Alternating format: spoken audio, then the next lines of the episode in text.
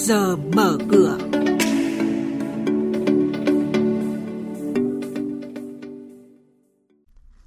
Thưa quý vị, thưa các bạn, những thông tin chính 116.000 doanh nghiệp đăng ký thành lập mới và quay trở lại hoạt động trong tháng 8.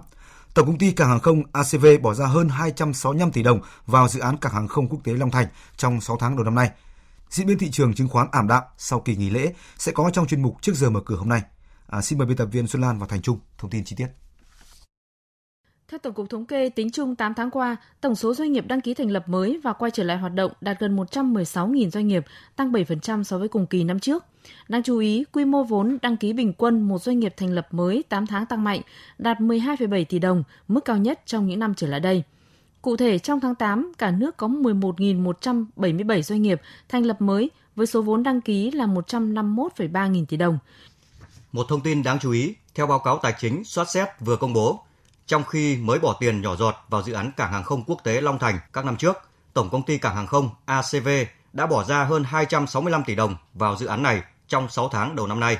Ông Lại Xuân Thanh, Chủ tịch Hội đồng Quản trị ACV khẳng định hoàn toàn có đủ khả năng tài chính để tự triển khai dự án cảng hàng không quốc tế Long Thành, kể cả khi đã tham gia đầu tư dự án nhà ga hành khách T3 Tân Sơn Nhất và các dự án nâng cấp mở rộng 21 cảng hàng không khác trong giai đoạn 2019-2025 theo tính toán của tư vấn, chỉ riêng ở dự án cảng hàng không quốc tế Long Thành sẽ cần vốn chủ sở hữu tối thiểu là 33,4% tổng vốn đầu tư, tương đương hơn 1,4 tỷ đô la Mỹ. Quý vị và các bạn đang nghe chuyên mục Trước giờ mở cửa, phát sóng trên kênh Thời sự VV1 từ thứ 2 đến thứ 6 hàng tuần. Thông tin kinh tế vĩ mô, diễn biến thị trường chứng khoán, hoạt động doanh nghiệp chứng khoán. Trao đổi nhận định của các chuyên gia với góc nhìn chuyên sâu – Cơ hội đầu tư trên thị trường chứng khoán được cập nhật nhanh trong trước giờ mở cửa. Xin tiếp tục với những thông tin về thị trường chứng khoán. Hai phiên giao dịch chứng khoán đầu tiên sau kỳ nghỉ lễ Quốc khánh diễn ra khá trầm lắng khi sự thận trọng vẫn được nhà đầu tư ưu tiên hàng đầu. Thị trường chứng khoán Việt Nam trong tuần giao dịch cuối cùng trước kỳ nghỉ lễ Quốc khánh cũng là tuần cuối cùng của tháng 8, có số phiên tăng nhiều hơn số phiên giảm, 3 phiên tăng, 2 phiên giảm. Nhưng do hai phiên giảm đầu tuần khá mạnh nên thị trường vẫn giảm điểm trong tuần qua. Trong đó VN Index giảm 0,85% và HNX Index giảm 0,9%. Còn trên thị trường chứng khoán hôm nay, VN Index sẽ bắt đầu với số điểm 979,36, HNX Index bắt đầu bằng 101,4 điểm và Upcom Index bắt đầu bằng 57,31 điểm.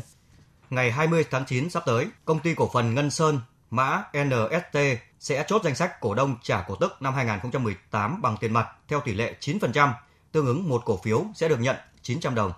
Như vậy, với hơn 11,2 triệu cổ phiếu đang niêm yết và lưu hành, Ngân Sơn dự kiến sẽ chi gần 10 tỷ đồng để trả cổ tức cho cổ đông hiện hữu.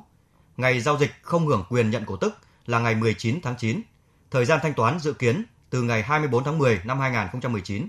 Trên sàn chứng khoán, cổ phiếu NST đã có hai phiên tăng mạnh ngày cuối tháng 8. Đóng cửa phiên 30 tháng 8, NST tăng lên mức 16.700 đồng một cổ phiếu với khối lượng khớp lệnh 1.300 cổ phiếu.